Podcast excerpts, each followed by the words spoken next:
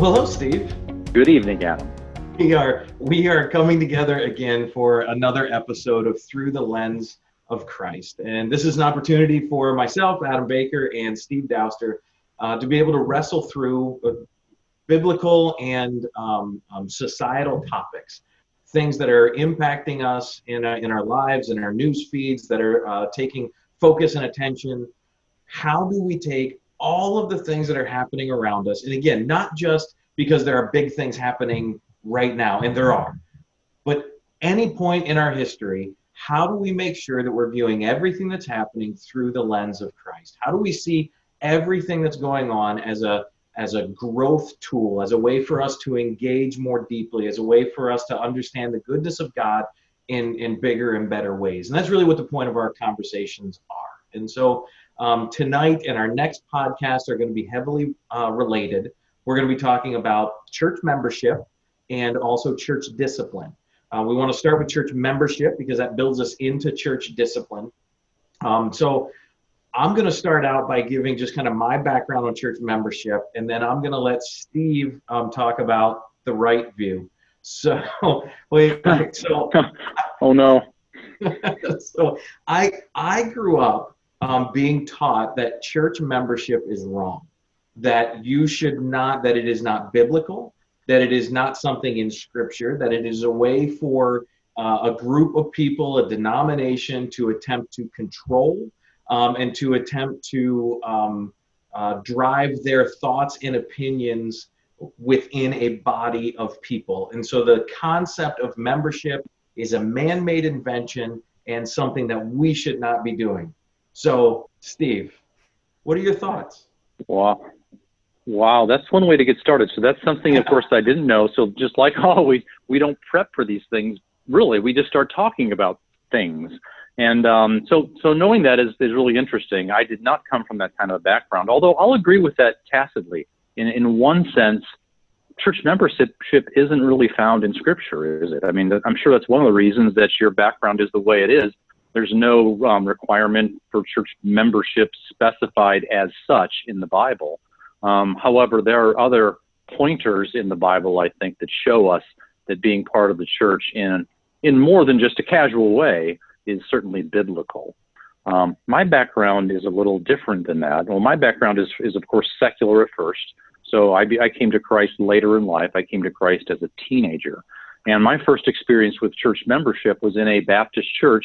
And it was the kind of membership where you walk down the aisle, proclaim your faith in Christ, um, talk to the pastor or the elder at the front, and then voila, you're baptized and you're a member of the church.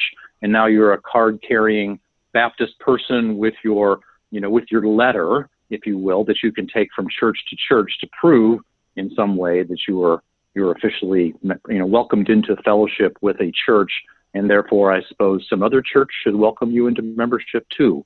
So that's my background, although I have another strange background, um, you know, past that when we, when Danielle and I were probably in our forties, which is a more Presbyterian background for a few years where, you know, a lot of people, well, they would be baptized as infants, I guess, confirmed into the church, and then at some point in time be allowed full membership into the church. In, in another way, or another in another age, or or some other way to become a church member. So, so that's kind of my that's kind of my background, which is very different from yours. Then I didn't didn't know that you were were there. Yeah, yeah. So I think um, it took a long time for me to have a a different view of membership. And um, candidly, even when I became um, an elder at this church and even a pastor at this church. Um, my thoughts initially were not opposed to membership. I think it brings um, some really good things with it, but I I diminished the value of membership um, to where it was more of a, hey, listen, as a legal entity, we need to have members so that we can have some level of structure, and there's got to be some organizational body. Now, I'll take you further to where I'm at today, because I, I see that as as also And, and I hate to say any of these things are wrong because, again, as you and I said, it's not actually in Scripture. So I don't. I, I think people have a lot of views on membership, and I'm not going to denounce any of them.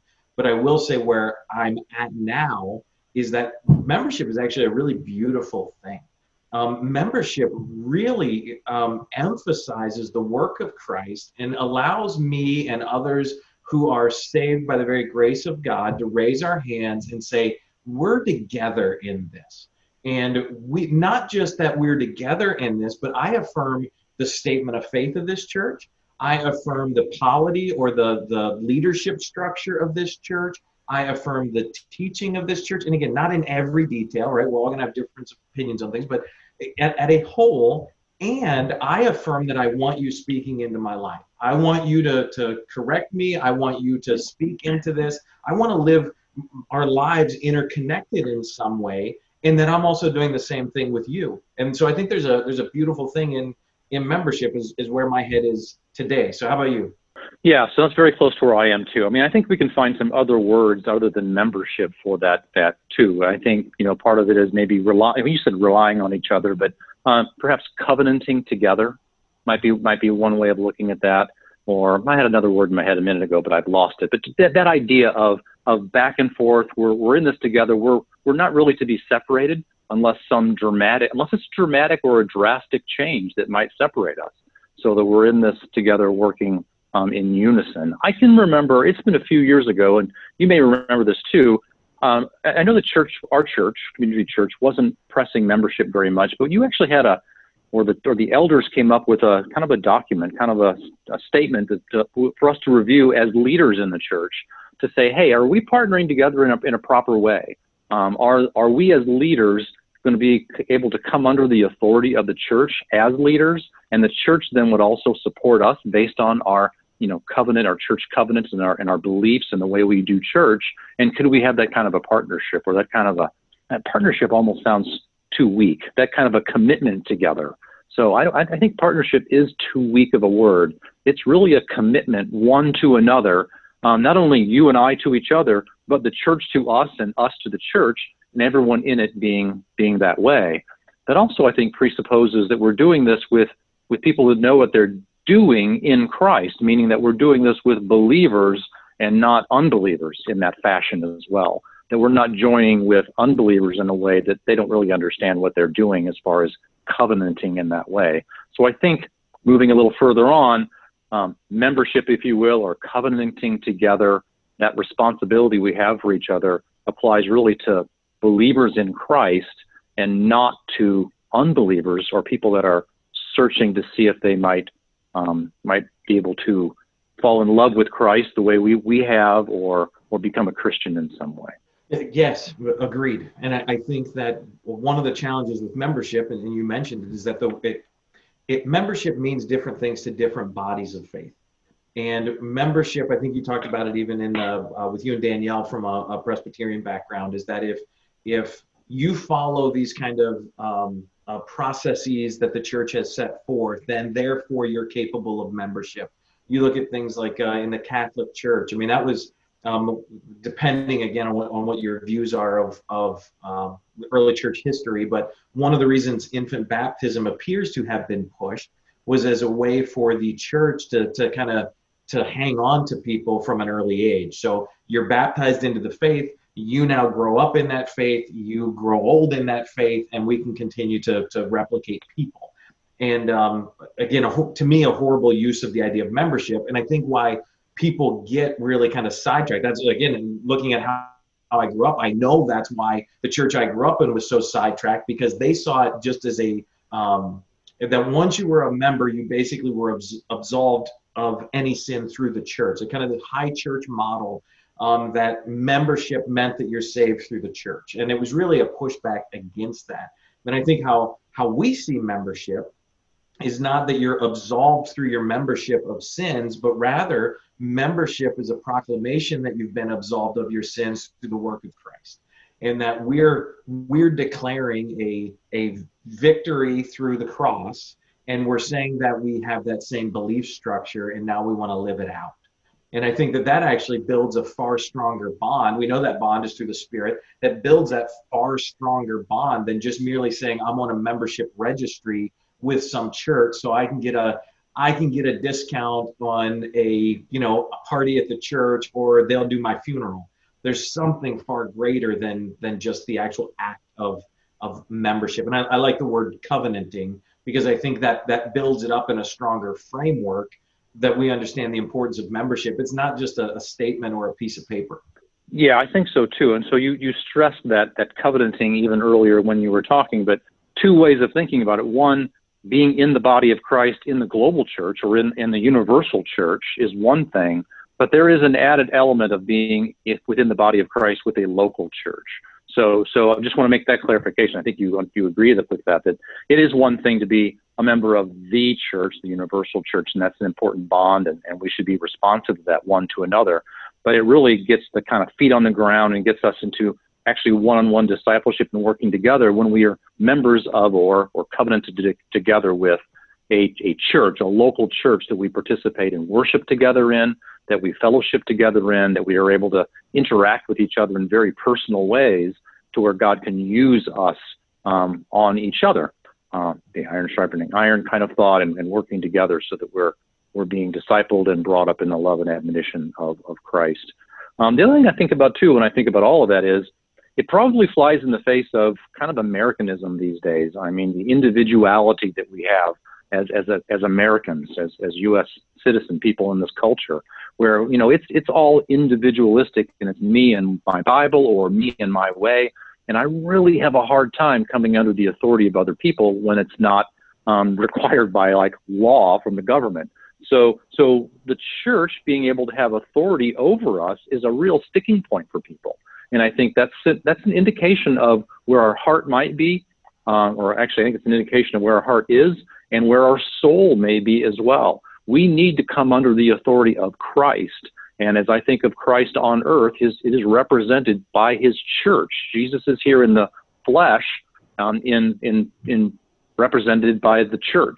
And we need to be able to come under the authority of that when it doesn't contradict Scripture, and, and whenever we are able to be able to do that. And the church should be responsive to the people as well under the same type of um, leadership of Christ. Would that be a fair way to say all that?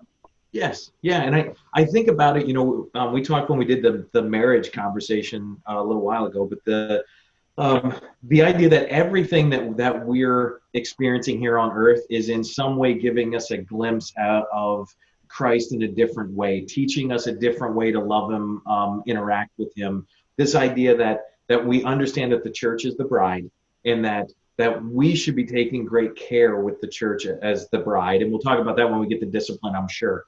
But but the idea also, when we think about the bride from a physical, uh, human perspective, we go into Ephesians five, and we see that the bride is called to willingly submit to her husband. And so you see this, and we, and we talk about submission, and, and to your point, we are so opposed to that word um, because we don't we don't want to give up our, our freedom. We won't, don't want to give up our rights. I mean, we're, we're fighting that debate every day right now. But this idea to willingly submit. And the reason that we willingly submit is because we're responding to the love that we're receiving from our spouse, right? So the wife willingly submits to her husband because the husband is living out a life of, of faith in Christ and treating his wife with love. The same issue that you're talking about is that if the church is the bride and the, the head of this household is Christ, then we're to willingly submit to Christ in his headship, his leadership and authority, understanding the love that he has for us. And how could we ever put our our submission, how could we ever trust in him if we didn't actually ever see his love, right? This idea that in order to be a member, I need to be a believer, I need to be a follower of Christ, because that's the only way that I can legitimately put submit myself to him.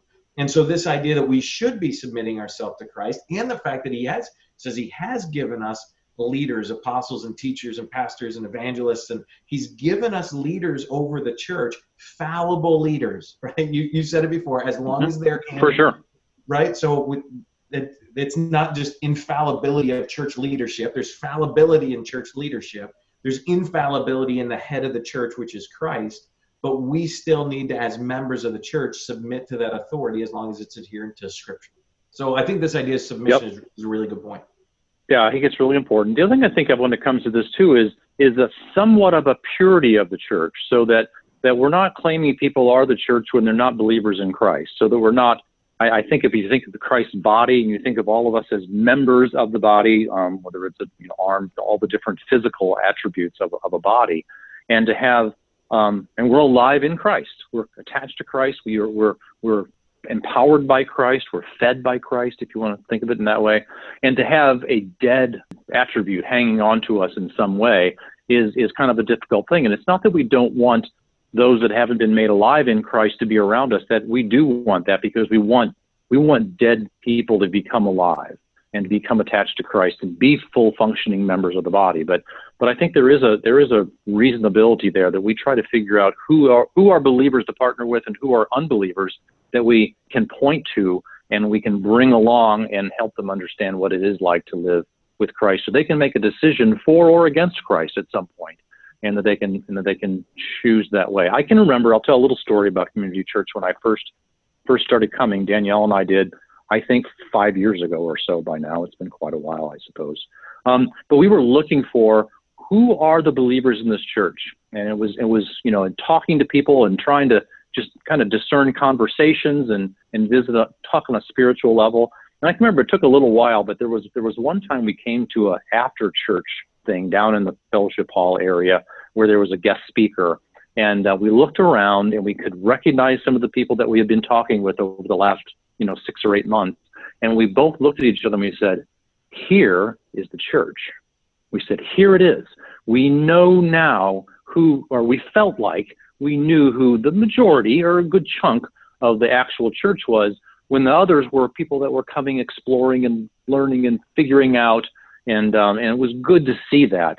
And to have some distinction there, I think, in church membership, I think is very helpful, not just for believers uh, or people that are in the church and, and attending, maybe like us, preparing to become members, but also for unbelievers too. Unbelievers coming in saying, well, who are the members, or who are the believers, and who are the people that are kind of like me, who are trying to, you know, assess whether this is a place for me to worship, whether I can come to Christ, whether I know him or not, and, and then whether or not I should worship here in this body. Yes. Yeah. Well, and you, um, we were talking before we, we started this podcast about a different topic. And um, one thing that, that we brought up is this idea of, we bring people into the body and then we expect them to do work, right? We expect them to volunteer for things. We expect them to be moving along. And I think what, what you said well, and what you just stated, was that we end up implanting or trying to do our own version of grafting people into the body.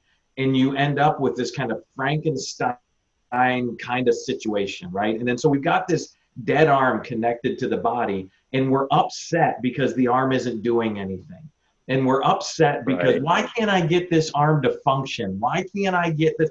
Well, it's not, we're, we're never going to get the arm to function if it doesn't actually have the lifeblood of Christ in it. And so now we just frustrate ourselves because we're trying to build out what we think a healthy church looks like, which is a good, I think our perception of what a healthy church looks like is right. The idea of how we build a healthy church is where it falls apart. And so I think trying to say, okay, God, you, he's clearly said in, in uh, uh, First Corinthians that he's gonna he's gonna bring all the pieces of the body together. He's gonna bring the people as he sees fit. And now it's not up to us to cobble together a body. It's up to us to actually do the work of the saints, so that we are brought together, so that we're willingly, so that when I come into a body, as you and Danielle described, when you come in and you see the church, now you can start to go, they do need a leg, and I'm a leg. Like, look at all these people, right, here, and they need me, right? This is, you know, to be the fullness of, of who Christ is, or at least a better representation. And I think we miss the beauty of that by just tapping somebody on the shoulder and saying, hey, you're our new leg. And they're like, I'm not even a believer in Christ, right? And they wouldn't say that, right, but it, we do a disservice. Uh, yeah, I think that's true too. And I, and I think there's a role even for the elders in this too, as they, as they survey the whole congregation. And well, I think part of the role of the elders is to work on designating who they believe are believers, as far as membership interviews or whatever that might be, covenanting interviews, however we're going to call that.